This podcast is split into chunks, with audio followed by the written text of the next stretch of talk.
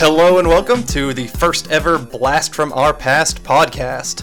My name is Adam Spees, My name is John Spees. and we are brothers born in the 80s, love all things 80s and 90s nostalgia. We just kind of want to let you know about us. I am a post production supervisor out in Los Angeles, California. I've worked in the film and TV and web content industry for the last nine years or so. I am a music teacher in Las Vegas. I've been teaching music for well over 10 years in some capacity, and I currently teach uh, at an elementary school. Uh, and as I mentioned before, yeah, we uh, obviously grew up together as brothers, and we loved, you know, watching shows back in the day.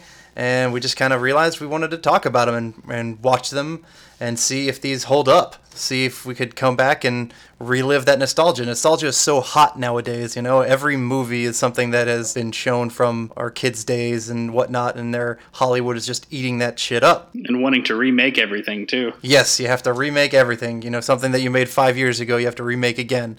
And so now they're getting into things that we loved as kids. And there's a lot of uh, sensitivity there.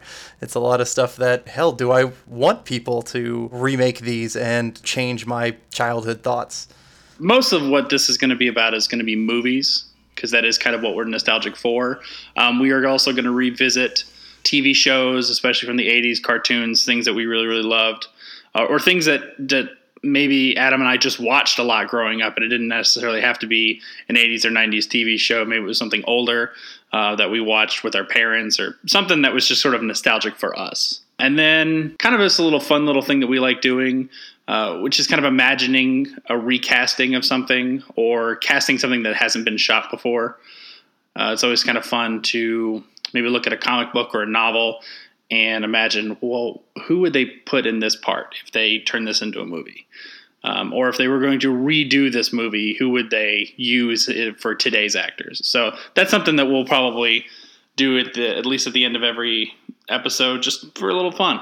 Something that John and I have kind of done for a little while now, just for, you know, kicks, is uh, being like, oh man, if you had to cast so and so nowadays, who would you put in? And so just uh, kind of a fun little little homage to how they're making new stuff nowadays or remaking stuff nowadays. Yep.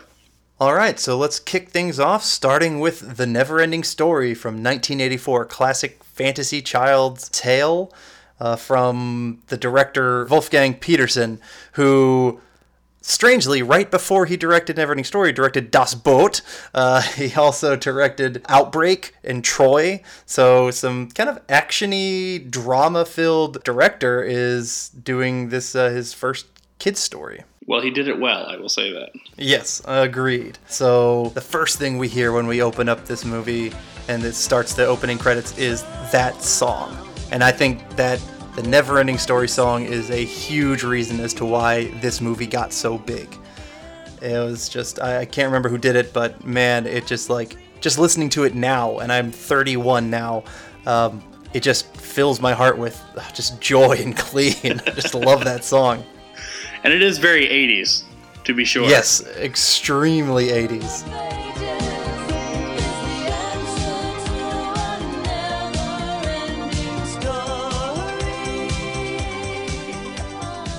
brings you back and you're just you're thrown right back into the 80s life But you were right. It is it is it is the big announcement that this movie is starting.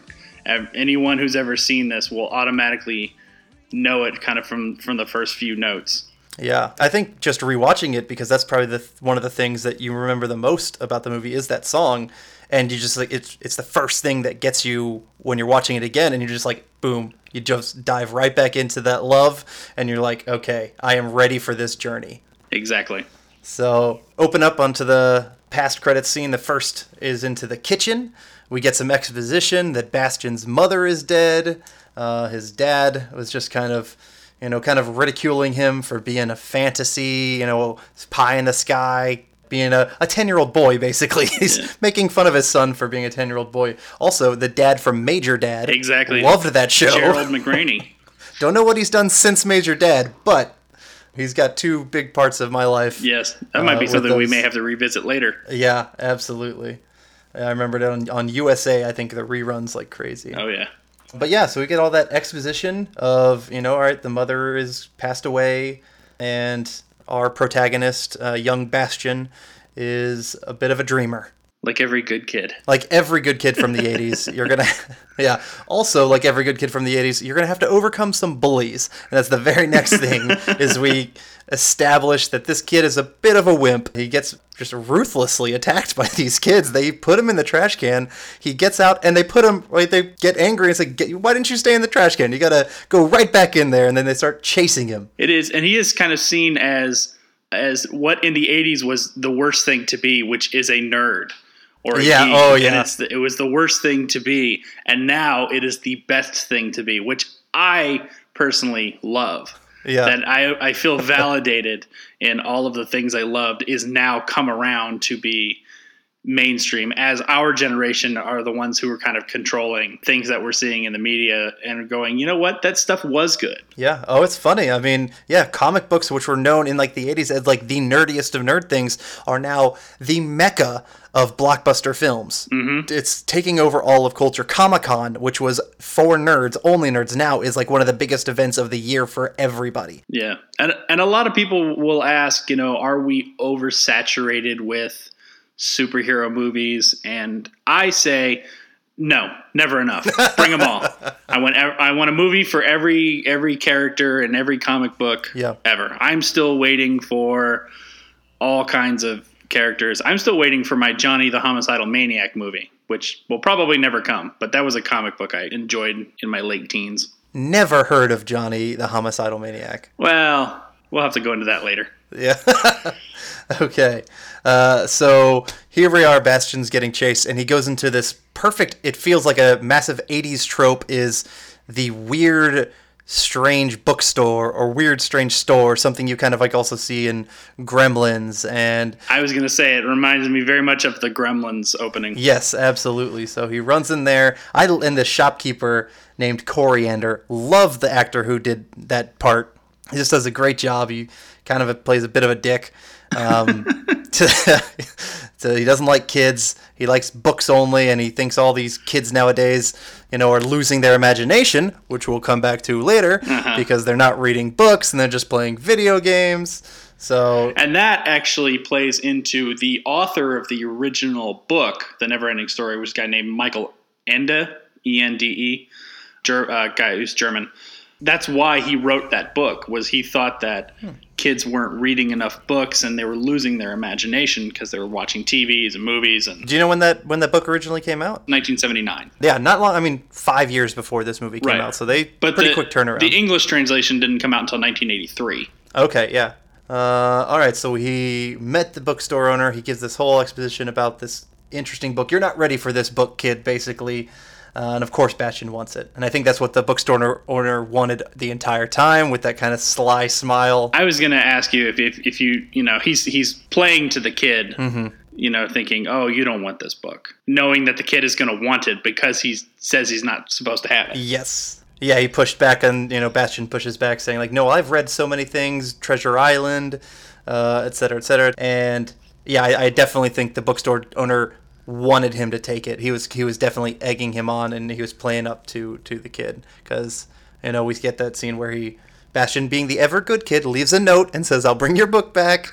uh, but that's that's the bookstore owners trying to play off um, and trying to get this kid to to read his book and get more fantasy in his life. So then we get to school, and Bastian doesn't want to take a math test because who the hell wants to take a math test? I did, but I was a math nerd in school. And he sneaks into the coolest fucking school attic I've ever seen in my life. I've never, It is- I've never seen yeah. a school with an attic. Before. no, before. no, exactly. And it is full of like cobwebs and creepy and old like theater props. And I've yeah, there's no school that has an attic that interesting. and then from there, our first step into Fantasia. So he starts reading the book, and the first characters we meet are some really out there kind of funky guys. Uh, Teeny Weeny, who I don't even know if they named in the if you hear his name, but he's the guy that uh, Deep Roy, who also played uh, the Oompa Loompas in the more recent Charlie and the Chocolate Factory. Mm-hmm. Also did some uh, body doubling in Lord of the Rings. So he plays the guy who rides the racing snail. We meet the Night Hob, he rides the bat, and then Rockbiter comes, who is a I think a fun, very cool, interesting character in that is our first like real out of the box, just larger than life rock who eats other rocks. The puppetry I think is awesome on Rockbiter. I thought I thought that's one thing that I definitely liked in this movie was the puppetry was pretty solid maybe except for throughout Gmork and Falkor kind of sucked with their with their puppetry, but I liked Rockbiter a lot. Falkor was a guy in a suit, but controlling the face were anywhere from four to five people who were controlling just parts of the face, and so they had to do like a lot of kind of choreography, if you will. Practicing making the mouth form the words, and they had a guy on set who was kind of the linguistic specialist, um, but he would he would make sure that the mouth was forming the right way for specific sounds and, and words that they were doing.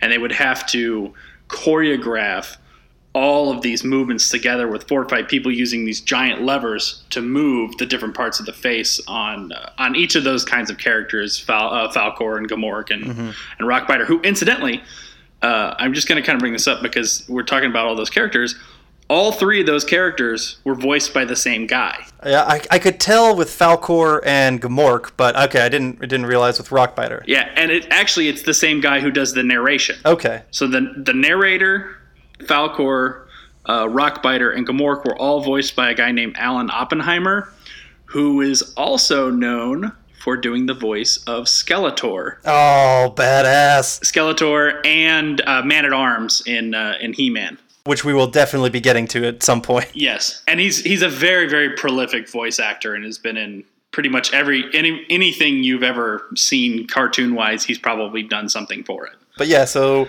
some of the puppetry of the mouse was a little off, but makes sense what they have so many people in there. What doesn't make as much sense is how much ADR was done on the human characters' mouths. There's times when I look at uh, Teeny Weeny or even Nighthawk, and they're saying something, and it's completely different. Uh, I don't know if they changed characters' names halfway through and they had to just ADR it instead of reshoot or what, but people's people were just like not mouthing the words that were coming out that I was hearing. I'm pretty sure it was this way with Deep Roy because Deep. Uh, that the voice does not match kind no, of how he looks. It's a completely but different I know person. for a fact that the guy who plays Nighthawk is German. Okay. And so in some of the behind the scenes things, you hear him talking, and his, he speaks with a very heavy German accent. So I'm sure they just voice overed a bunch of those guys because this was shot in Germany, and so they used a lot of German actors. Yeah. No, it definitely wasn't uh, Deep Roy's voice that was coming out. They got some other British actor or something. Mm-hmm. But that aside, growing up, it didn't bother me one bit. Right. Watching it now, it's a little like okay, all right, lacks a little uh, production quality there, but whatever. I'll let it slide. But you can forgive because Yes. it's such a it's such a good story. Exactly. Then we see Teeny Weeny taking off on the racing snail. That was a, a f- awesome little thing there that you didn't really expect, and then boom, he flies off. I love the racing snail. I want a racing Yeah. snail. Um, I mean, I want a Falkor more, but I also Right. want a racing snail. and so they start heading off. They make it to the ivory tower to go see the Empress, who we do not see yet.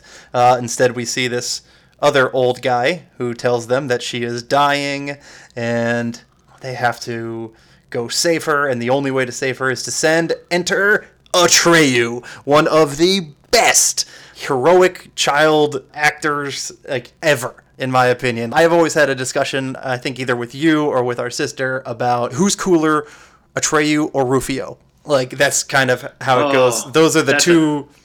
That's a tough yeah, one. yeah. Like who could win in a fight, Atreyu or Rufio? That's, I mean, I don't know. I don't know. Yeah. Uh, I, I will say I was disappointed. They keep they kept bringing up the purple buffalo. Atreyu, who hunts the purple buffalo. I didn't see a single purple buffalo in the entire movie, Right. and I really wanted to see that damn thing. Uh, probably something that they uh, put in the script and then realized later that they couldn't do it. And, and uh, I know that when they wrote the script, they wrote it knowing that they were going to have to create certain special effects. Like they they had to invent special effects for this movie, which is kind of a double-edged sword because then you don't know for sure if the quality is going to work. But that is how we go forward and, and how you know things get de- how new things get developed is you need people to take the chance on something and say, "Hey, we need to figure out how to do this." Instead of instead of saying, "Well, we know this won't work," figuring out how to do something so that special effects can go farther and continue. Nowadays, it could be easily done with CGI and all kinds of things, but I don't know. You, I almost wouldn't want them to. Well, I wouldn't want them to remake this. Yeah, I'm certain that they are, or it's in development or something. Um, but it's just it's not going to hold up in my opinion. I mean, Right. yeah, when you can just go back and watch this, it's still a fun story. It's still, I mean, because of the story, because of the music. There's actually the, there's really good music throughout it. I feel, or at least like maybe mm-hmm. maybe it's a nostalgic factor, but it just it does it still I think grips me. So Yeah. one question is so the old guy, I don't know who he is, the servant of the Empress, Uh, it's a guy named Moses Gunn. Moses Gunn. Was that his character? Moses Gunn. Who, or actor? That's no, that's the actor's Okay. name. It, uh, I forget the character's name uh, is like Charon or something like that. Mm-hmm. Um, I just know that uh, Moses Gunn was also known for being a character named Bumpy Jonas in Shaft, the original movie Shaft. Okay, I like it. You have Shaft and Never Ending Story on your resume. That's pretty solid. Yep. Um, why i- does he make Atreyu go without any weapons and without any like teammates? And like Atreyu asks, "Well, is there any chance of success?" And it's like, eh, not really. Like, why the hell? It makes no sense why he can't take his weapons. Like, why he Yeah. can't only uh, he can take the necklace. Yeah, and I can only imagine that is it because I have never read the book. That maybe it's something that's more explored in the book, or maybe they had it, you know, in the script but had to cut it out. I would hope that they'd thought about that because it does seem a little arbitrary. Of yeah, by the way, you can't take anything with you. Exactly. It's like they're setting him up for failure, but oh well, I guess we have to just accept it and ride along with him. So we have a Atreyu starting off. Great music that kind of accompanies him while he's riding Artax. This is our first time seeing Artax, the horse. yeah, the score is great in this movie. Yeah, and so they get going, and then from there we see Gmork starting off. We've got our hero going off the journey, and now the villain is sending off his bad guy, which is Gmork, the servant of the power behind the nothing. Gmork, scary as fuck. Yes, especially when you are, you know, six and seven years old watching this. And I, I did show this movie to both of my kids who are seven and four, and they were not happy when anytime Gmork was on screen. Yeah. Oh, yeah. He was definitely a terrorizing figure that I remember from my childhood. Like he left an image, just like you know he. I know he was basically just a wolf, but you don't see m- much all of him until like the very end, Right. where you see the, and the rest of his body. But like just that that face and like his. Mm-hmm. I mean, it's robotic movements because it's the puppetry, but like his the voice actor did a great job. Yeah. As you said, that guy,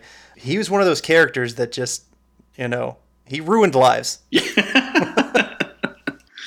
Yes, the scene, especially um, that we'll talk about later, when when Atreyu finally confronts him, is one, probably what I thought was the one of the scariest Mm-hmm. in this movie, just from the intensity of it. There are three scary as fuck moments in this movie, and we will get to each one of them. Okay, One other great use of just cinematography and direction that they did with Gmork is a lot of first person shots.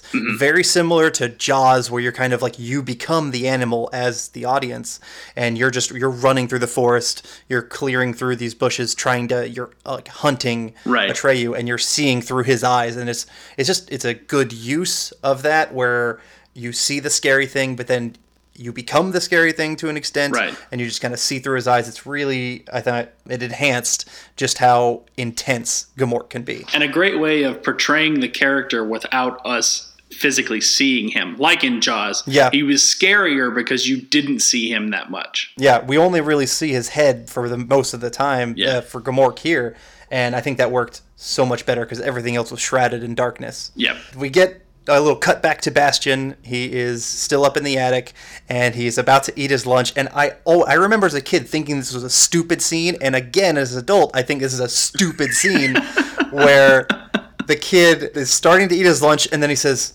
"No, not too much. He's got to save some for later." It's like, what was the point of that? It it really doesn't come back to do anything for us. Right. It was a unnecessary cut, other than showing, I guess, Bastian is intelligent or he he's good at uh, you know holding back. He's not. I don't know. It's right. stupid. Or maybe it was just some way to bring us back into reality to realize that oh yeah we're we're taking this journey with Bastian Mm-hmm. as opposed to just showing us Fantasia for most of the rest of it. I guess they felt like they had to break it up. But yes, it all in all the scene itself doesn't really doesn't make any sense, Yeah. doesn't go anywhere, doesn't come back later. Yes, exactly. So then we kind of get back to Atreyu's going, and then Gmork is really not far behind, and then we cut into the swamps of sadness. We, I can't believe we're already there. We're like barely, we're like 30 minutes into the movie, mm-hmm. and it's the swamps of sadness scene, which scarred a generation of children. Great scene though. Yes, it I is. love this scene. I mean, as watching rewatching it as an adult, I, I thought it was a very interesting thing. Like I like that they kind of dive into the depression depression of a horse. Right. But it really sets our hero down in the dumps. Like he can't he can't get out of this. Yeah. I think it might have been honestly a little bit more effective later on in the movie Mm-hmm. if he had to struggle and struggle and then really this was like the penultimate you are screwed moment Right. that would like really and then he overcame it this this we get so much earlier than i remember Yeah. And as a kid, you know, I watched it. That's the particular scene where the we're talking about where the horse drowns essentially. yes sorry yeah we didn't, didn't bring that up yeah when the horse drowns itself from being so sad So sad, yeah. As a kid, I remember seeing it and thinking, "Oh, well, it's sad. The horse is dying." As an adult, I go back and watch it, and I'm just like tears yeah because the the I think the kid's name is Noah Hathaway, the one who plays Atreyu, uh-huh just does a super job of just the, kind of portraying the despair of the moment Yes. and how upset he is. And now I watch it, and I'm even I'm more sad than I was before. it was scarring then but it really sinks in deep now Yes. Granted, Atreyu later on in the movie he ends up like screaming half of his lines, but in in this moment it is so necessary, and you're so you're sad, but you're pissed off that that horse just doesn't just doesn't understand that it needs to be happy Yeah. to get out of that damn swamp. And it won't do it, and so you're you're you're with Atreyu. You Yeah. are you're crying. You are screaming, "Get the fuck up, you stupid horse!" like all of that. Yeah, and it's it's so good. And uh, sort of aside, they had to work with those horses for months to train them not to freak out when the water was rising up. It had to. I, mean, just rewatching it, like, how the hell does that horse not go nuts? Because it's like all the way up to like the top of its neck. Yeah, no, it, yeah. They said they worked uh, for months training the horses just not to just not to freak out. And you can almost see the panic in the horse's eyes. Yes. So great scene. After that, dip to black. We come back. The horse is completely submerged. He's drowned. It's gone. Terrible. The friend of the journey is now out of it, and we got to keep going. And we have to get to Morla, who is the ancient one who we think might have the answers to stop the nothing.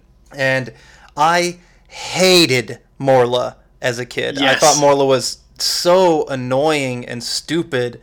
I still kind of think that the sneezing thing was just so annoying to me. like I hate and Morla's voice. I hated Morla's voice. The sort of nasally But- sound. yeah. The first time I saw it, and I can't remember what at what age I first saw it and whether or not we saw it together. The first few times I saw it, that turtle actually scared me. Hmm, yeah. I was terrified of it because it, it is a little bit sort of creepy. This giant turtle. For me, that was actually one of the scarier moments. I don't know why. I was I was a wimpy kid, I guess. But one of the most important parts of the Morla scene is this is the first time Bastian kind of creeps into Fantasia when he screams from seeing Morla and they hear his voice. Yes. And that's the first time that that happens, and that's obviously very important for the story. Yeah, so we have the stupid sneezes, a ancient turtle who has gone nuts from talking to itself, and really the turtle does nothing other than say, "Oh, I don't know the information. You need to go to the Southern Oracle to know that information." so kind of annoying yeah. but extends the journey. So then we have to go do that. We have a cut back to Bastian. He's back at school. He's just kind of doing more, reading more, just like bringing us back into the world of, mm-hmm. hey, Bastian's going along with you. But what I want to talk about is a great edit. The wolf head prop comes and falls down in front of Bastian, and he gets scared, and then they immediately cut from the wolf head prop to a very quick shot of Gmork, mm-hmm. and then from Gmork to Atreyu, and it's just it works really well. Obviously, the symbolism of the wolf head, and then straight obviously to Gmork or the wolf, mm-hmm. and then cutting to his prey Atreyu, mm-hmm. like all of that very quick editing, but it worked really well in my opinion. Almost as if Bastian is Atreyu. Ooh, almost as if that exactly. He's getting hunted by the wolf head, then the wolf head is hunting by Atreyu. Huh? Will that come back? Maybe.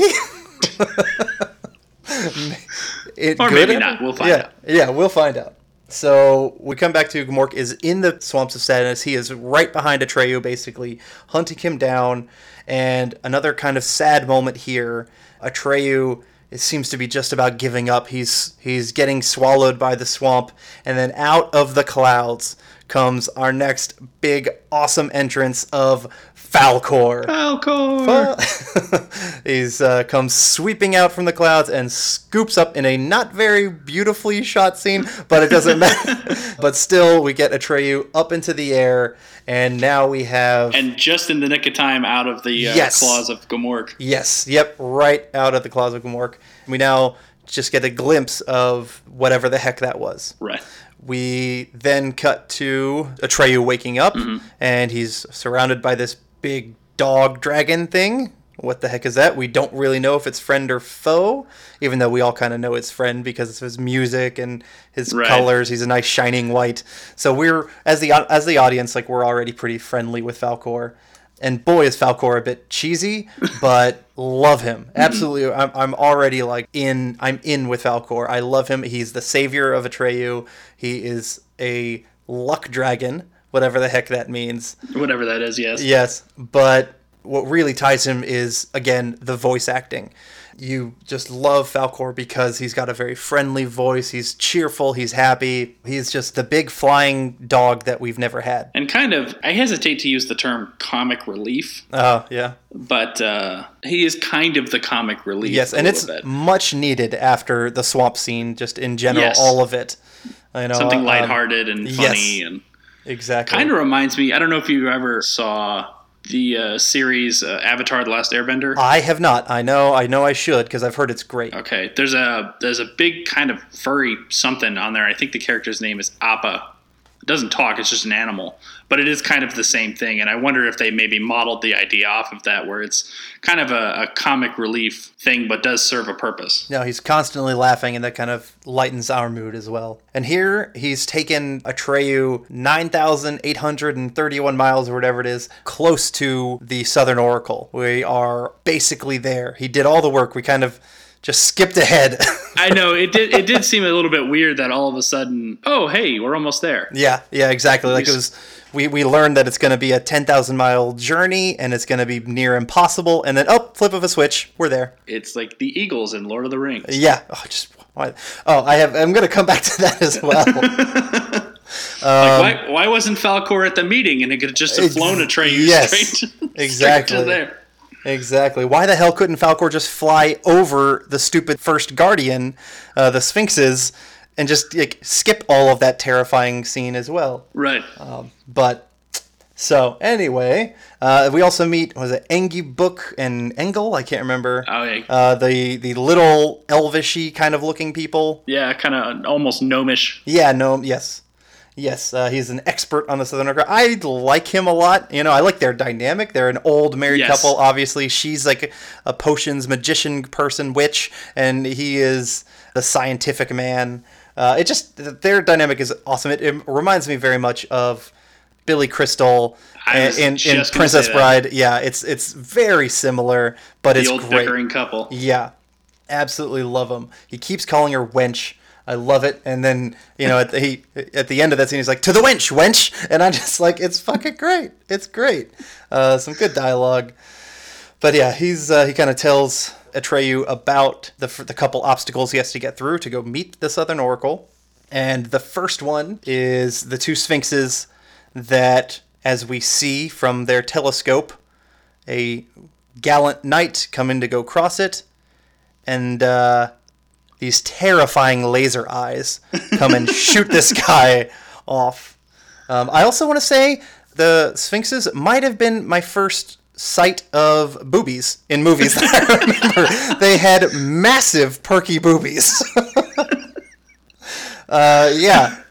yes, in, in in the, in the age of having to actually, if you wanted to find something like that, you either you either had to uh, uh, find someone to buy you something, Yes. or or buy or buy a National Geographic. Yes. Yes, I was too young uh, for them to do anything for me as a kid. But rewatching them now, I'm like, wow, those are some big boobies on the on, on the Sphinxes.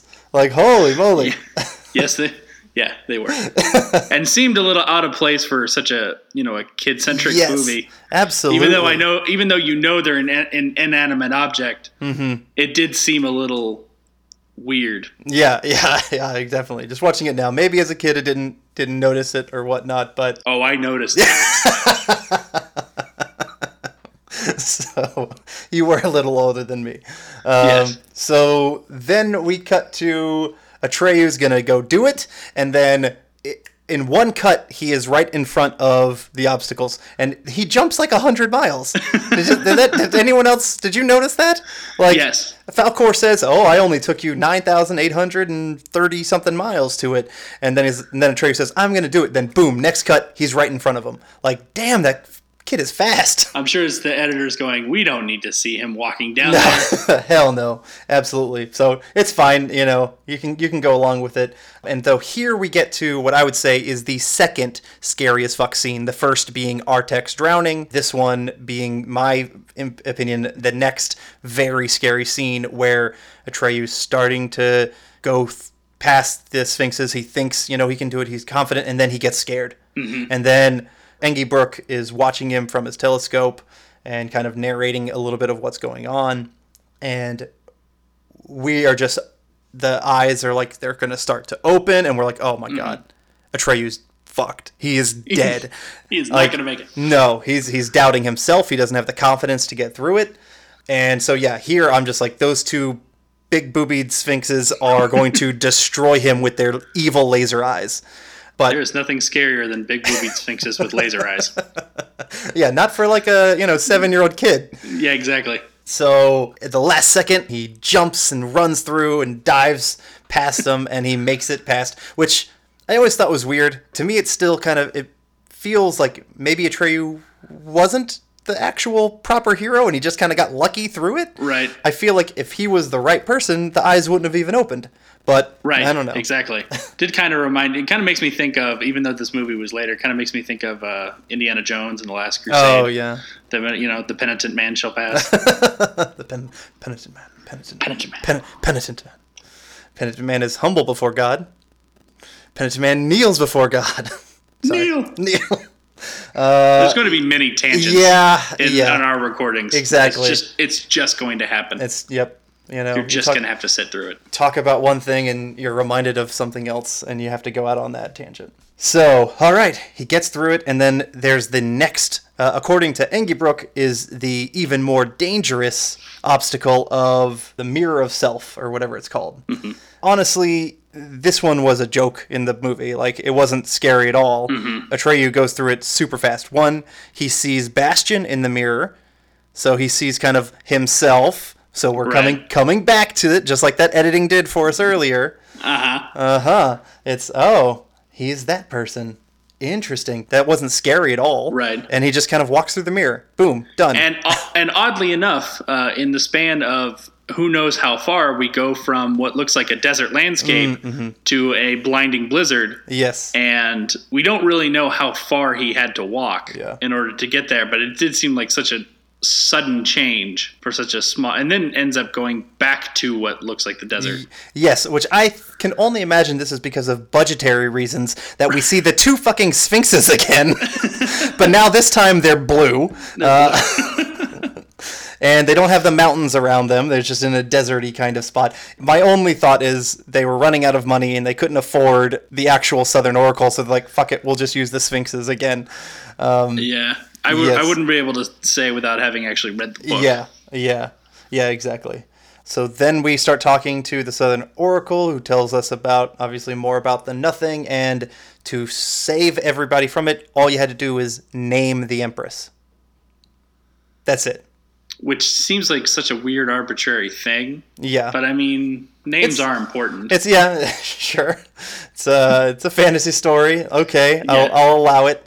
But it can't be named by Atreyu. It has to be named by a human child.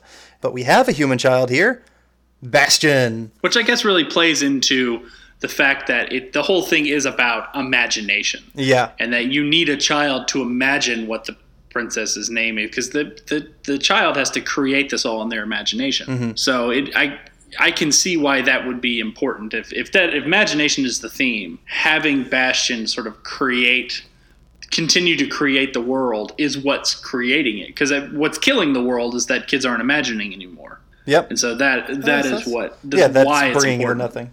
although yeah. when you're seven and eight years old it doesn't make any sense Yeah, very true.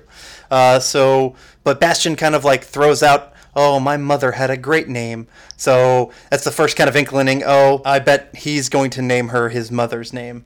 And so we have Falkor and Atreyu flying, I guess, heading back to the Ivory Tower. They're trying to make their way there, uh, and then the Nothing strikes. The Nothing is hitting them. Big storm. Falkor can't hold Atreyu on. Atreyu drops from out of the sky off of Falkor, and then we see him landing basically into a beach. And they, they're trying to find each other. They don't know where they are. And we get to this beach kind of near these ruins. And we meet Rockbiter, who has one of the most depressing speeches I've ever seen on film. He starts it off with his hands. His they look like good, strong hands. They look like big, good, strong hands, don't they? I always thought that's what they were. And you're like, okay, I might think that that line gets quoted more Yeah. to anyone I ever talked to about this movie than any any other line in this movie. There's there's a lot of you know possibly quotable lines, but the one about these are the big strong you know Mm-hmm. these look like big strong hands.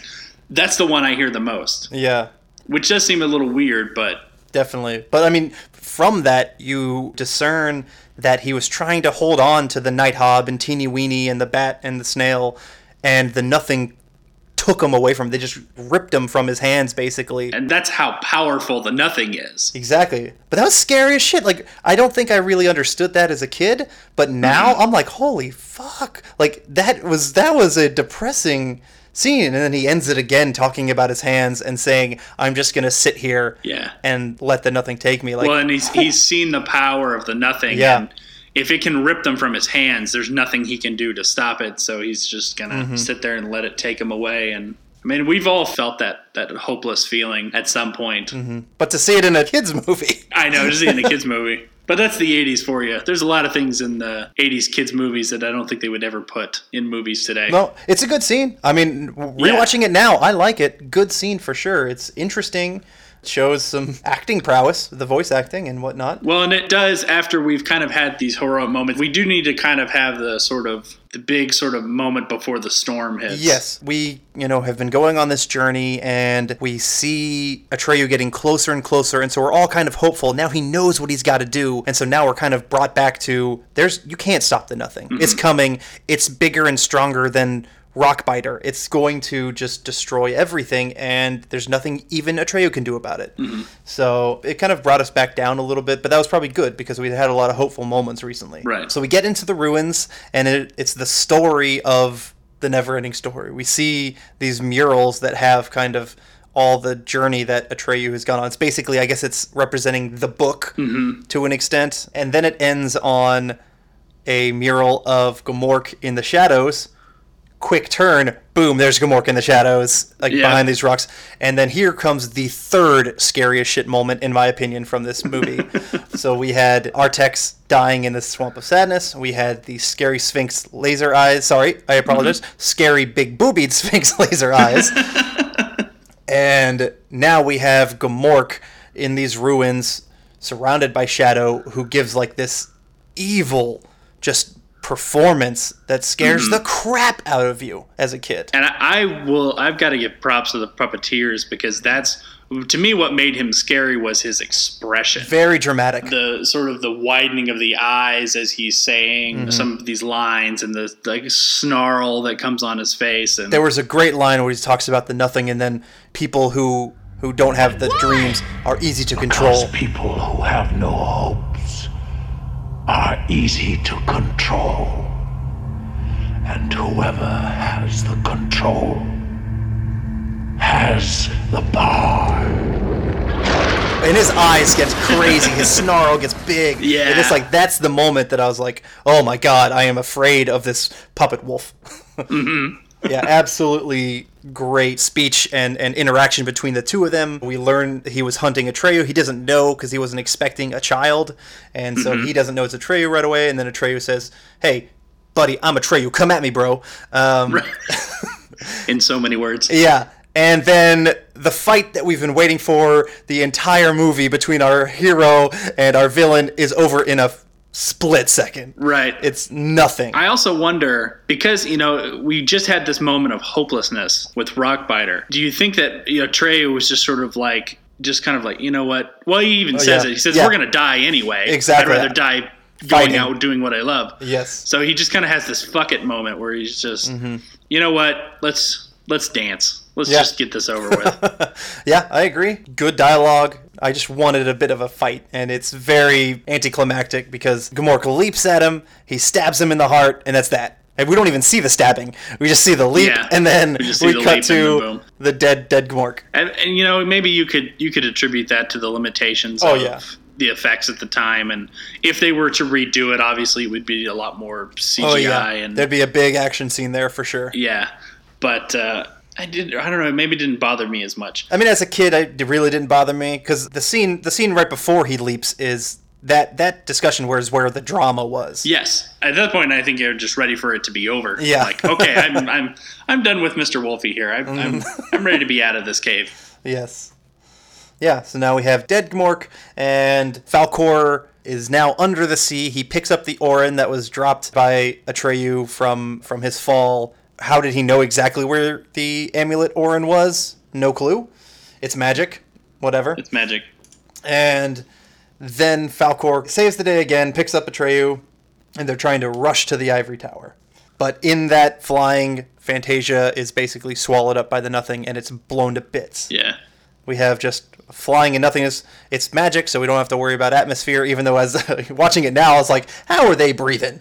They're in space. But Oh, and the interesting thing about the the sort of the nothing blowing it away, Mm-hmm. how they did that was they had the whole set on this tilter, and the the camera was stuck on it too. So the the camera when the, when the stage moved, the camera moved too, so you don't notice it. Hmm. But they have fans blowing. And then the entire stage goes from horizontal to vertical. Oh, yeah. And so what you see is someone hanging on to a tree. that person had a terrible Atreyu wig. Like, it was so obvious that it was a stunt double in a bad wig. in a but bad way. but that's that's how they do it. And you see all the stuff blowing away. It's actually the set pieces falling Okay. as the set tilts to a vertical. that's cool. And then they also had fans blowing, so that's how you, you get a wind effect and stuff like that. So it is a cool practical effect. Yeah, definitely.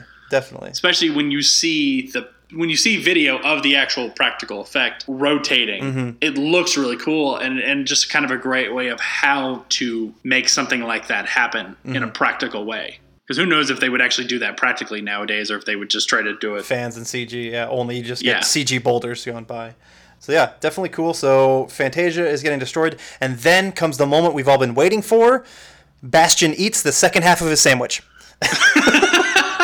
Finally, that Uh, my scene from before. complete. Yes, the scene that had before. It now comes full circle. He finishes this damn sandwich. Um, yeah. uh, Do we know what that was? Was it like a ham and cheese, Um, egg salad, It looked. It looked peanut butter jelly to me. peanut butter jelly? Okay. Yeah.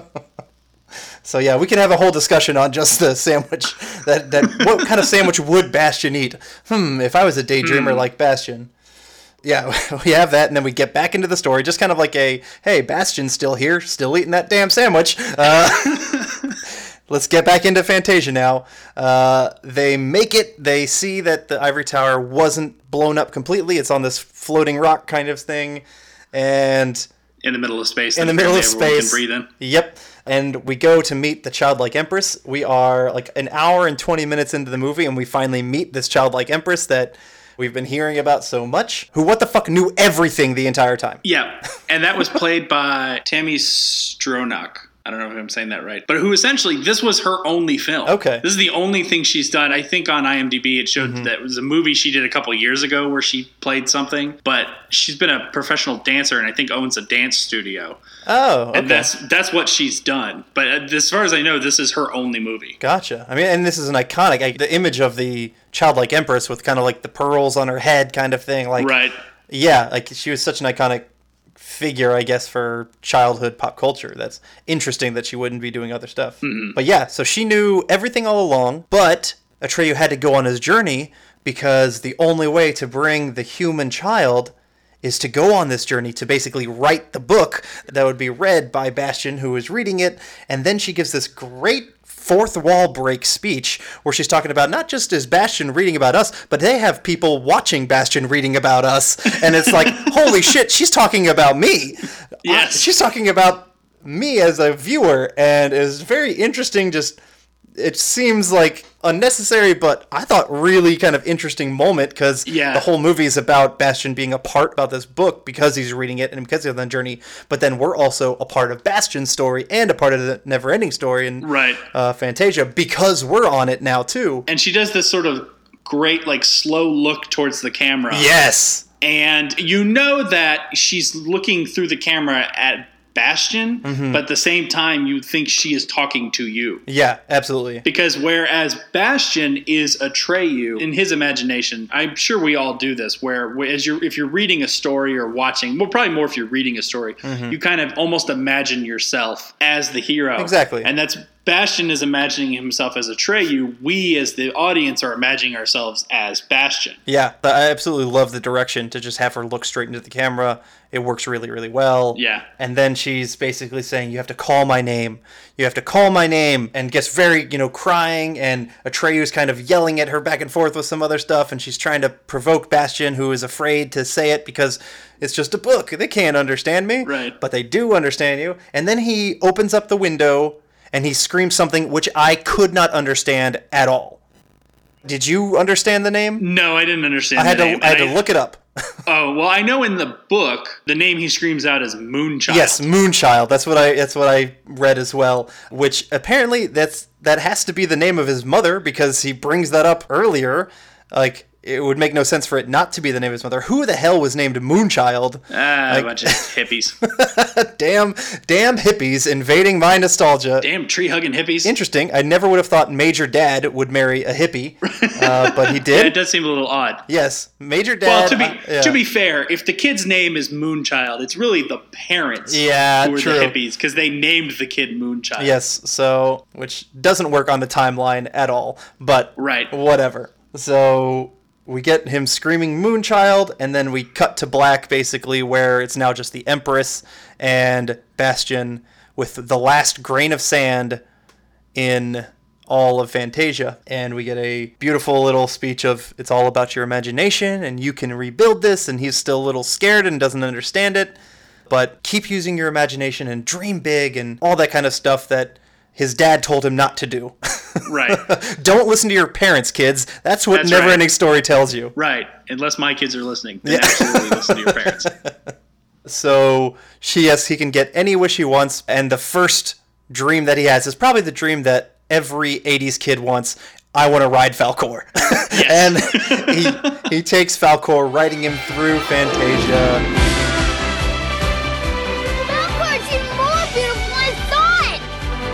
Great score in the background again. The same themes are coming back. Speaking of writing Falkor, and I don't know if it's still there, but I read that it was at one point there is a animatronic Falkor in Germany Oh, somewhere that I think you can ride. I think it's a ride. oh that's awesome. I don't. I, I have to look. I, Yeah. I have to. I'd have to look up more on it because That'd I be cannot. cool. Uh, I Yeah. yeah. but I remember reading that there is one somewhere in Germany. That would be badass. I need that in my life. Yes, exactly. He gets to ride Falkor, uh, and then we get a scene that brings it all back around from the one of the early scenes of the bullies, and those jerk bullies now get terrorized through the streets by a big dog dragon, and they end up having to save themselves in the exact same trash, Exact same can, trash can. that they put Bastian in earlier. interesting I kind of interesting and this this is where books and movies are, are different and, and and kind of all of the almost bureaucracy that goes along with that. So the last scene in the movie with Bastian like wanting to be on Falkor is not in the book. Hmm. It's the only scene in the movie that's not in the book, hmm. and it was because they they weren't I guess they weren't happy with how it was ending, mm-hmm. and so they they wanted a little bit more of a happier ending. So they brought Bastian into the world of Fantasia by having him ride Falkor. The author of the book, Michael Ende, hated the idea and actually took the filmmakers to court to try to stop the movie and actually lost because at that point this was the most expensive movie ever shot in Germany Oh, okay. at Wow. something like 60 million francs or something like that. Mm-hmm. And so he, the author, lost. Hmm. So I, I don't think the author was very probably a little distant because they, you know, it's it's hard to, you know, if it's something that you've built that you, you know, something you've created and you want them to stay true to it. And uh, his his argument was that by doing this, they were turning it into a Disney movie. Hmm. He's like, you're turning this into a Disney movie, and they were like, Yeah. yes, That's, that's what, we what we're trying want to that do. sweet Disney money. Yeah, sweet Disney money. You know that happy ending. Well, I'm And- glad. I'm glad he lost because just as way you put it before, like we see ourselves as Bastian, we all want to ride Falkor, Yeah. and he gets to, and like I love that. And you know what? I don't think it, you, you you have to understand the medium and and film cannot do what books can do. Yeah. And you need to make the you know you, you need to make it work for a, a wide audience. And I think two authors who did a great job of having their material go to film actually are two authors who were closely involved in them. And one of them is William Goldman, who wrote The Princess Bride. He also wrote the screenplay for Oh, it. So nice. he he did his own screenplay and wrote the book. And you know, I've read the book. I'm not going to lie, I prefer the movie. Okay. Uh, the book uh, the book goes into a few different places and it's a, it's kind of a weird book in the way that it's structured but i prefer the movie there and i would say george r r martin Hmm. because his books are de- have deviated from the way that the series has gone on game of thrones but he's been heavily involved Yeah. and i i actually i'm enjoying it and to the Mm-hmm. point where i can keep them separate i can have the book series as one and the the, the video series as one Definitely. Uh, so that was Never Ending Story.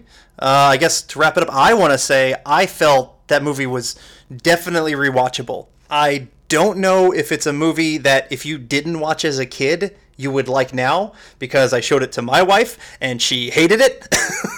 but for me, just because I grew up with it, like rewatching it, I think it holds up. Yes. And I could see myself watching it again as an adult even later. Well, and did your wife say what she didn't like about it? No, there's, she just hates everything. Okay, I was going to say she is a very picky person as Yes. far as Yeah. what she watches. This is, so this that- is not the we're not going to a- trash my wife podcast. No, no, no, no. but but I mean that would that's it's not it's almost not a not fair comparison. Yeah, no, but because she yeah. is she's into what she's into, and Yeah, yeah, yeah. and if she didn't grow up with it, No, yeah. can- If she didn't grow up with it, perfectly understand. Absolutely. But like this is a movie if I ever have kids that I would 100% show them maybe when they're a little older so they don't get too scared of Right. Gmork and the Sphinxes uh, and uh, Artax's death, but like absolutely great movie I think and and Yeah. it holds up. It's just a lot of fun. The voice acting is really I think where they shines in. It shines strong. Some really good direction with some of the shots that they chose and things like that. So yeah, uh, I I am a Never Ending Story fan for sure. Yeah, I would say it does still hold hold up. And you know, as you get older, you go back and watch some of this stuff and think, is it going to hold up? Is it as magical as I remember? And you know what? You can go back and you can nitpick Mm-hmm. little things like, uh, well, this you know doesn't really look as realistic, or you know they could have done this better they had CGI. Fal- Falkor But- flying, Falkor, Falkor flying, flying, yeah. terrible. That was the worst special effects in the entire movie was Right. Falkor flying. like when you see like the just the, the wide lo- long shots of him, like the Right. up close when you know he's too tight to actually see his body, but like the far, Right. bad green screen all around. Well, and they were filming this movie literally right after they invented blue screen. okay, So yeah. they so used used, they. Mm-hmm. were using blue screen for this, which had not really been used before. Gotcha. That's kind of a cool thing. That, that's another thing of sort of pushing the envelope Mm-hmm. as far as you know trying to get special effects. Okay, I mean, because if you think about it, if you go back and you watch like a movie like Tron, the original Tron, Yeah. Nowadays, because I, when I taught a, um, a film appreciation class at the high school I was teaching at, I would I showed both Tron movies, the old one and the most recent one, and whatever you want to say about the story of Tron, the latest Tron, which for the life of me I cannot remember Yeah. what the what the subtitle of is. Legacy, Tron Legacy. Legacy, yeah, Tron Legacy. Um, the special effects in it were very good Oh yeah. and and I would show I showed the original to the to my students and going, listen, you're going to watch something that's going to look horrible to you, but you got to remember that at this time nobody had done anything like this. This is how the envelope gets pushed, Yeah. and you have to kind of you kind of have to forgive sometimes bad special effects in older movies, knowing that what it's leading to. But it's, yes, to me, the Neverending Story still hold up. I have shown it to my children, and I will say this about movies from the uh, you know older movies, especially, but especially kind of those iconic '80s kids movies. The pace of these movies is sometimes slower. Oh yeah. Yeah. And I think sometimes kids today, like I know my kids, with all the stuff they watch, they're just used to a much faster paced thing. And so you really have to get them to sit down. And it might be something that they'll appreciate more when they get a little bit older, maybe you have to give them the, the. Clockwork Orange to just sit and watch your movie.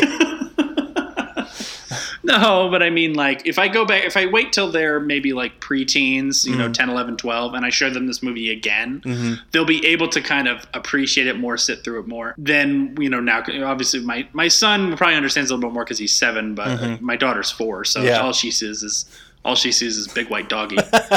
uh, yes. so, Okay. but yes, All the right. classic still holds up. Yeah. Definitely.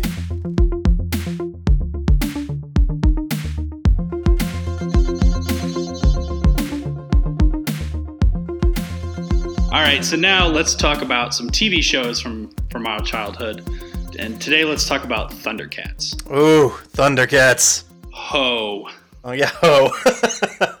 I went back and watched a few episodes. yeah. Me too. And I know that they redid the series 2000, I think it was 2011. Oh, yeah, 2011. 11 and 12. I didn't watch any of Uh, those. I did not watch any of that either. So I just went back to the original one.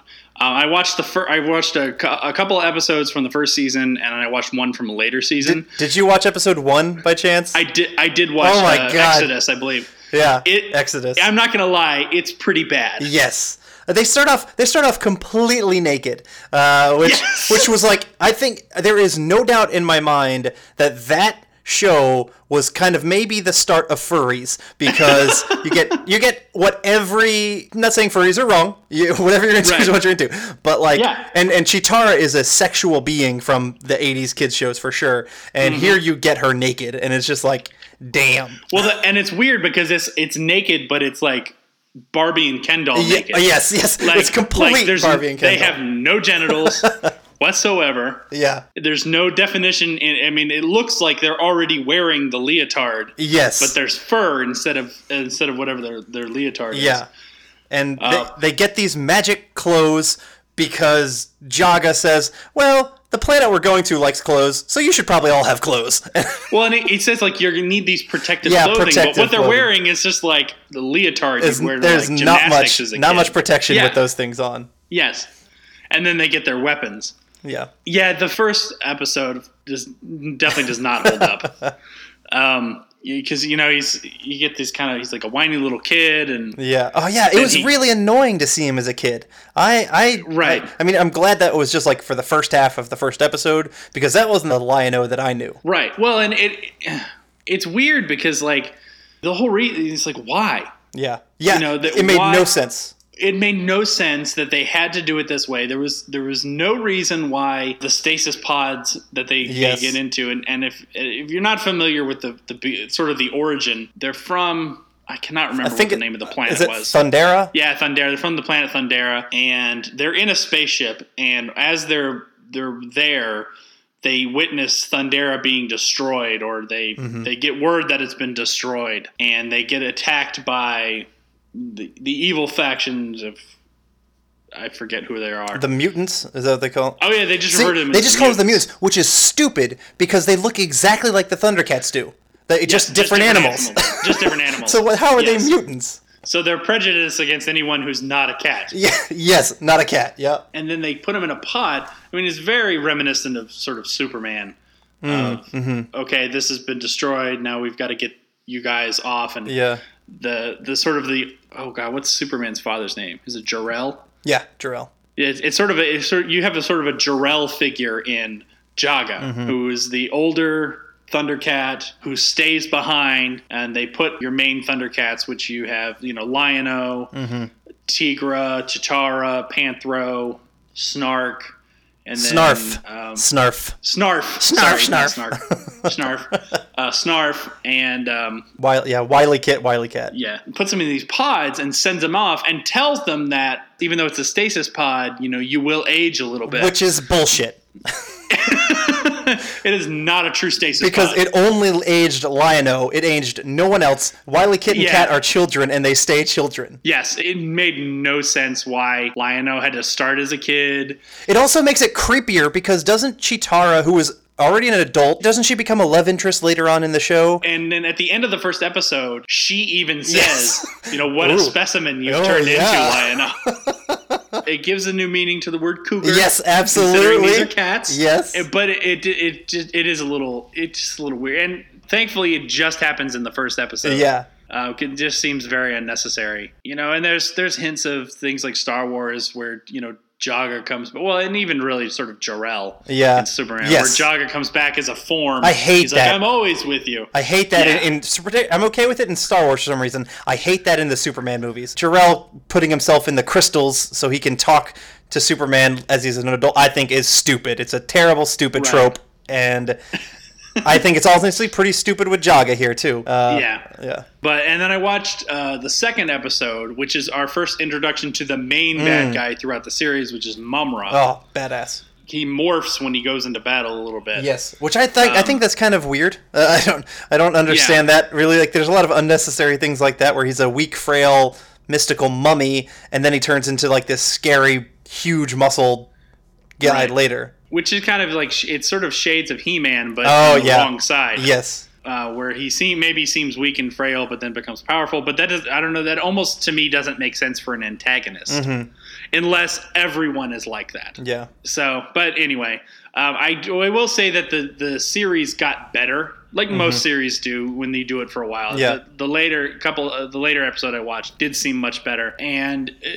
You know, some of the things that didn't I didn't like about the first few episodes is sort of the way Lion-O talked. Mm. Sort of like, I am the prince of Yes, he was Thundera or a cocky bastard early Yeah. on. Yeah. Like he's in, Yeah. he's entitled, entitled to his to, as the leader. He didn't earn being the leader of the Thundercats. He was entitled to it, and that was pretty annoying. Right. Well, and and you know, I don't understand how he didn't. He wasn't so mad at being cheated out of his childhood Yeah, true.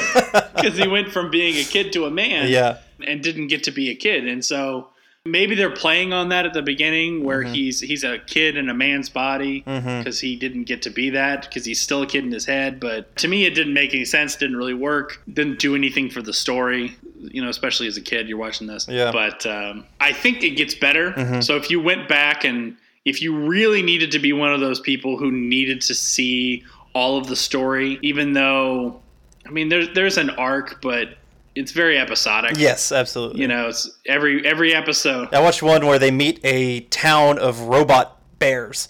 Uh, not a very good. It, was, it was episode three, I think. I didn't really like that episode all that Yeah. much. Also seemed very reminiscent of Star Wars. Yeah, yes, I Sort of exactly. That's the fir- the first shot. I was like, oh, did they meet Ewoks? And then like, oh wait, no, they're robot Ewoks. It's kind of like the director wants. Listen, I want Ewoks, but you got to change them up. Oh, I'll make them a robot. Yes, but yeah, it's definitely they solve everything, you know, in a nice, neat little package, pretty much, except for Mumm-Ra, who is the and and some of the other antagonists, Jackal Man and Yeah. Vulture Man, and et cetera, et cetera. But like, yeah, they they solve everything each each episode. Yeah.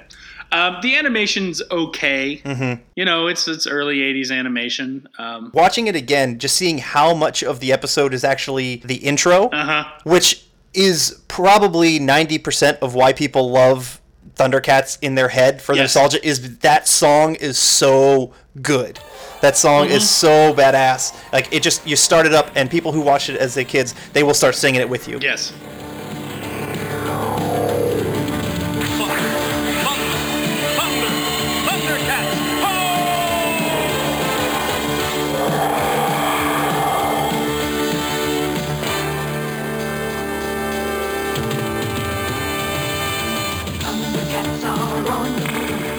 Such a fun just way to get into the into the show. and and something that I don't I don't really know that you get anymore today um, is a lot of really important or sort of well known intros. yeah. I, you know, you have some. I would say that everyone and their mother knows the intro to SpongeBob SquarePants. Yeah, yeah.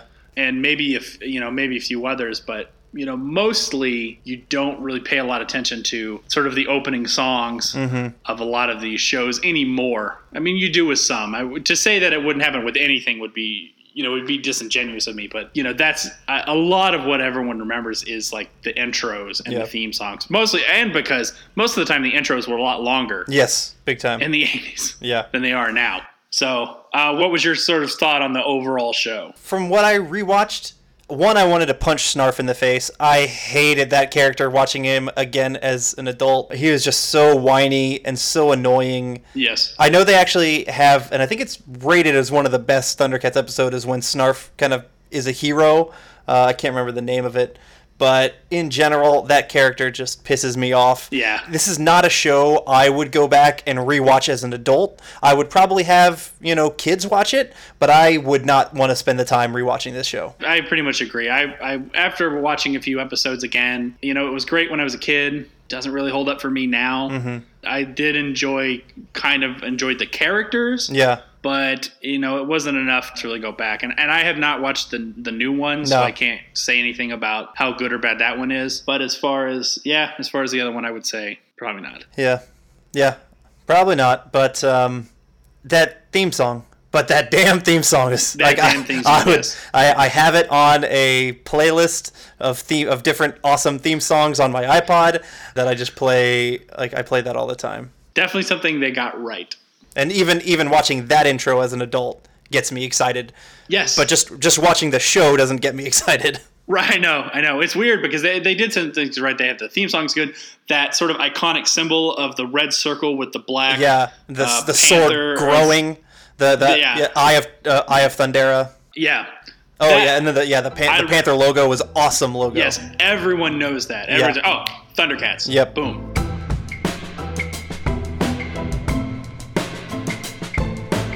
So that is Thundercats, and now we're going to go into our segment where we recast things, and we're actually going to recast Thundercats. Yeah, I think sometimes when we do this, it'll be if it's something that we're t- we've talked about in the episode that we feel like we could recast or could be recast or redone for things, we'll do it. And sometimes we'll do it things that have not been turned into movies, uh, a comic book or a book that we, we'd like to see cast into it. I felt that you know if we were gonna, especially in an age now or in a day where they're doing live action versions of animated stuff all the time. Yep. We just had Beauty and the Beast. We had the Jungle Book. There's a bunch more of the stuff coming up. I think they they announced the Little Mermaids coming out in live action. All different kinds of stuff. So I I did this thinking of if we were going to recast it for a live action Yeah. movie. Yeah. Now uh, I'm it would probably involve a lot of CGI. Oh, heavy heavy CGI for heavy sure. Heavy CGI. But that was my thought behind it was that it was it is actually going to be Yep. a live action version of the Thundercats. So we kind of just stuck with mostly the main characters. And I want to throw out uh, our kind of rules for this one. We have no budget. We have no like, oh, you have to you can only have certain amount of big stars. We're just like, eh, whoever we want and we think is right for the role. What's the ideal Yes. casting for this? I kind of stuck with the characters for the kind of the original or the first episode because Yeah. you're obviously in a movie you're gonna have to retell the origin because that's just the way it works. Maybe s- skip the child part. I know. You're gonna have your Jaga Yeah. in there. You're gonna have that guy.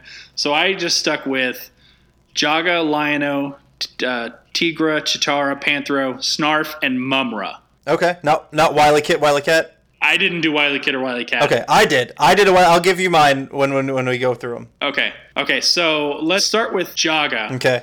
who was really only in the, you know, mostly just in the first Yeah, episode. and then his ghost kind of keeps appearing. Yeah. You know, looking at the character, I went with Patrick Stewart. Oh, I also went with Patrick Stewart.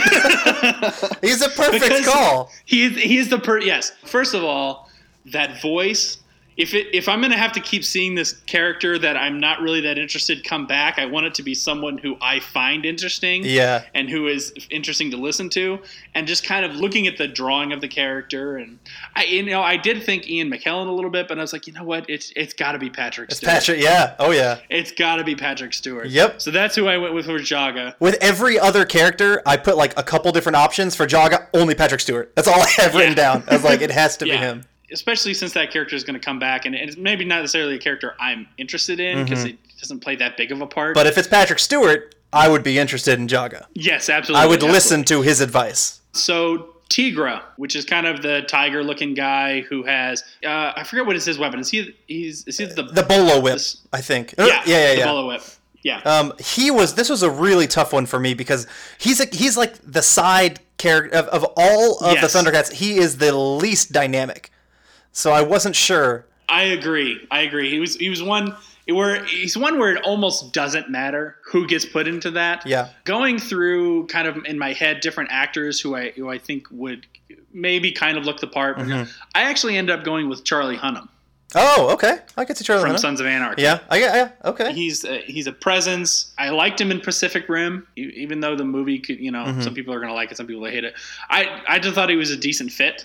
Not enough of a unique look to kind of take over the scene Mm-hmm. Definitely. that he's in, but someone who could probably handle the action scenes that would be required of it, Agreed. um, and would do a and would do a good enough job. So, who was your Yeah. pick? Uh, so from what I know about Tygra, uh, is I think he's yeah, he's kind of like behind the scenes kind of Thundercat who's also mostly kind of calm and collected. Uh, so I went with Liev Schreiber. I think Okay. I like Liev Schreiber as a great actor. Also, I love his voice. Like I think he's one of the best Yeah. documentary voices right now. He's the voice of HBO Sports. I just I'm a big fan of him, and I think for like kind of like that calm kind of guy who also can do action, Mm-hmm. has a good body and a good look for it. I went with uh, Liev Schreiber. You know what? I, when you said that, my first head, my uh, my first thought is, is is maybe he's a little older, so like a younger Liev Schreiber would have been good. Yeah. But you know what? If they're gonna do this CGI, Yeah, it doesn't matter. It almost does. It almost doesn't but matter. but also like all of the other ones are older than Lion-O, so like it kind of makes Yes. sense to me. I think Liev could could be okay. yes. Okay. This was a tough one. This next one. This is Mm-hmm. we're gonna do Cheetara. Okay, It's the only girl. yeah. Well, besides so, Wiley, well, Wiley Kid. Wiley Kid, but uh, Wiley Kid's supposed to be a little kid, so Yeah. You know, uh, I went back and forth in my head of do we do looks versus acting? Because I mean, it's another one where she's, you know, Lion-O's the main guy. yeah. So these are side people, and and obviously we Possible love interest. If it's like in a big movie, it's gonna be a love interest for there's going to be a love interest, but there's also going to have to be action. Mm-hmm. So I thought I went back and forth. I wanted to say Emilia Clarke, but in in, Mm. in in my head, I just like you know what, she just wouldn't be right for the role. Yeah. So I actually went with Sofia Boutella, who was she? Did you see The Kingsman? yes. She was the girl with the sword legs. Okay. Cool. Who was also in The Mummy, the the recent Mm-hmm. Tom Cruise um, uh, unfortunate. Which I did not see. I did. She played the mummy. I like her as an action star. Okay. She did really well in the Kingsman, and I actually liked her acting too in the Kingsman, not just her action. So I thought that she, uh, and you're seeing her more and more in movies now. So uh, I cannot remember where she's from. I don't think she's from the U.S. But her, you know, I think she could do a really good job of, with the action sequences. Um, and she could be made to look the part. She also played, if you saw the most recent Star Trek movie, Star Trek Beyond, um, she played, I forget the name of the character, but she played the, the alien that was like all white. Okay. Yeah, I've seen pictures of that one. Yeah. Yes. So she, and she, she did a really good job in that too. So, She's good with makeup. Yeah. so yeah, so that that's sort of proof of concept there. She does good with makeup. So if you, you put a little bit of practical effect on her, Mm-hmm. Yeah. um, she would do well or stuff. So that was that was my pick for Cheetara. I went with someone similar who has some proof of concept, is good with makeup and good with action. I thought Zoe Saldana would be a good choice. She's got the she's got the look. Yes, she does, and that was someone I also considered. Yeah. too was Zoe Saldana. Um, yeah, she would be a, a good love interest. She's already done love interesty kind of things in this similar kind of role. Um, another person who kind of came to my mind, who I thought if you're going to go with Cheetara as being a little bit older, but also still very femme fatale, uh, Charlize Theron. Oh, yeah, I thought her, t- the two of them would be kind of, either one. I'm not sure. I kind of couldn't decide because if they are going to go with Cheetara as being a little bit older, kind of how the rest of them are compared to Lion-O, then I think I like Charlize Theron a lot. But I think Mm-hmm. Zoe Saldana would be a great choice as well. yeah, I could, I could. see- You know what? Each either either of them would have Mm-hmm. Um, benefits to the character, and um, they're both great actresses, so that wouldn't that part wouldn't be Yeah. wouldn't be a part. And they've both been in action movies, so Yeah. yeah, I, that would be that would almost just sort of be a, a preference call on that Mm-hmm. one. Definitely. The next one, which I don't know was kind of tough for me to figure out, uh, was Panthro. Okay. See, I feel like it, Panther is easy. All right. Well, I want to I actually want to hear who you went with Okay. first to see if it So- matches with who I went. I wrote three three names down. Okay. I wrote down Vin Diesel, I wrote down Terry Crews, and I wrote down who the person who, even though he is way older, I still think he is perfect for the part, Michael Clarke Duncan. I think Panthro is Michael Clarke Duncan, and Michael Clarke Duncan is Panthro. Unfortunately, he's dead. Oh, that's right! Whoops, I totally I forgot that he's dead. Okay. You you don't want to think about that he's dead Oh, he's such a good actor. damn it! yeah. Yes, that would have that would have been someone I would have gone to too. Oh, man, all right. That he was unfortunately passed. then then my backup I think is probably going to be Terry Crews. Okay. He's big and menacing. Uh, he you know he might add a little bit more comedy to the Panthro that we know instead, but Right. um, he boy does he got the look. Uh, and I, I think d- he, yeah. he could play he could play like the mechanic guy for sure. So I, that's my choice. You know what? I, I like your choice. I might like your choice better than mine. Mm. I did consider Vin Diesel. Mm-hmm. I went back and forth because if you watch the show, they're all kind of the same height. Maybe Lion-O's a little bit taller, Mm-hmm. but I I don't know. I was concerned that maybe Vin Diesel was because I know he's a little bit shorter. Yeah. That he would be a little shorter. So I actually went with Dwayne Johnson, Oh, okay. who would also kind of bring the comedy. I'll be honest though. I kind of like your Terry Crews a little bit better. Yeah. I think he might be a little bit better suited for the role. And yeah, for a supporting role, Terry Crews is perfect in that kind of spot. Yes, and could bring a little bit of, of comedy to the character. Definitely has the look. Panthro is like he, he's always felt bigger and stronger than everyone else. Yes. and Terry Crews obviously has that. He needs to have a bulky look. yeah, definitely for sure. And not that I can't see you know Dwayne Johnson playing a mechanic, but I can definitely see Terry Crews Mm-hmm. kind of being that sort of almost Mr. T character. yeah, oh yeah. Who who was the mechanic in the A team? Definitely. You know, being that. All right, now for the one that I'm sure uh, was most annoying to you, uh, Snarf. Snarf. Fuck Snarf. Um, he's so stupid. Uh, so who I I would imagine it would be completely CGI and Yes. just talking voice at this. and that's why I thought Andy Serkis would be a great one, but I didn't ultimately go with him. Um, Okay. Andy Serkis would be great because he's great in all of those kind of things. But I think, and I would love Snarf if he was voiced and done by Patton Oswalt. Ooh, That's who I my pick is Patton Oswalt. I like that. Mm-hmm. I like that one a lot.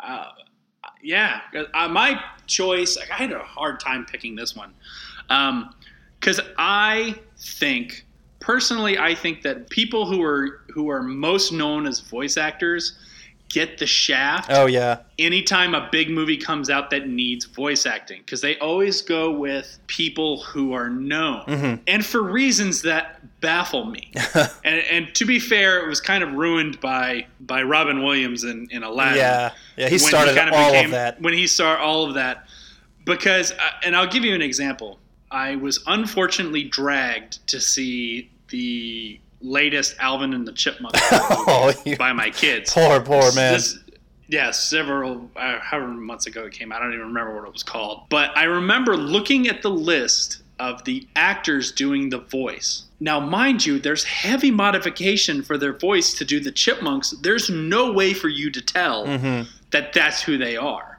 And in my head, I'm thinking, why on earth would you pay these actors who probably got more than scale Mm-hmm. to do it just to have their name, you know, just so the studio could put their name on air to say, I think like one of the girl chipmunks was Kaley Cuoco from Big Bang Theory. Okay, yeah. You would never know. No. You would never know because they modified the voice. And I th- in my head, I'm like, you know what? That's a job that could have gone to a voice actor who does this sort of thing all the time. Because I can tell you this no kid cares. No child cares who's doing the voice. No, absolutely. Very rarely is is a kid going to be compared. You know, it's to the kids. It's is the story good. Yeah. And even as an adult, to me, is is the story good. I don't care if someone does the voice of something, especially if it's a re, if, especially if it's a remake of or a movie version of something that kids are already watching. Yeah, Like there, a lot of times the kids are gonna be like, "Why is the voice different?" definitely. other than the you know if it was a if it was a movie made from a cartoon series that obviously you know these big actors are not doing the series No. but they'll do the movie and it's like well it doesn't sound the same No, absolutely. No, I for me, if it's an animated Batman, it better be Kevin Conroy, and if it's an animated Joker, it better be Mark Hamill. Like if it's if they are animated in any other aspect, maybe yeah, no, because even in Batman Beyond, they use I think they use Kevin Conroy as the old man. Maybe they don't. I don't remember. i don't remember But it- i will say yeah. i will say this though i thought um because I've seen some of the other Batman's ones. Um, uh, I think it was uh, the the Red Hood. Mm, that's that's that is a good movie. Yeah. I- That one, um, which I think was actually John DiMaggio, oh, okay. Who's best known as Bender Yeah. from Futurama. he did the Joker in that one. I thought he did a good job. Yeah. But t- see, to me, like the voice. If I was honest with myself, for for Snarf's, getting back to what we were talking Mm-hmm. about, for Snarf, I could just as easily go with a good voice actor like a Dee Bradley Baker or Mm. Frank Welker. Dee Bradley Baker. And Frank Welker actually are mostly known for being able to do any sort of inanimate or animal sound. Okay. Dee Bradley Baker, known for a couple of things. He did Hans the fish in American Dad. Okay. But he also, if you've ever seen the the kids show Phineas and Ferb, he does the voice of a platypus.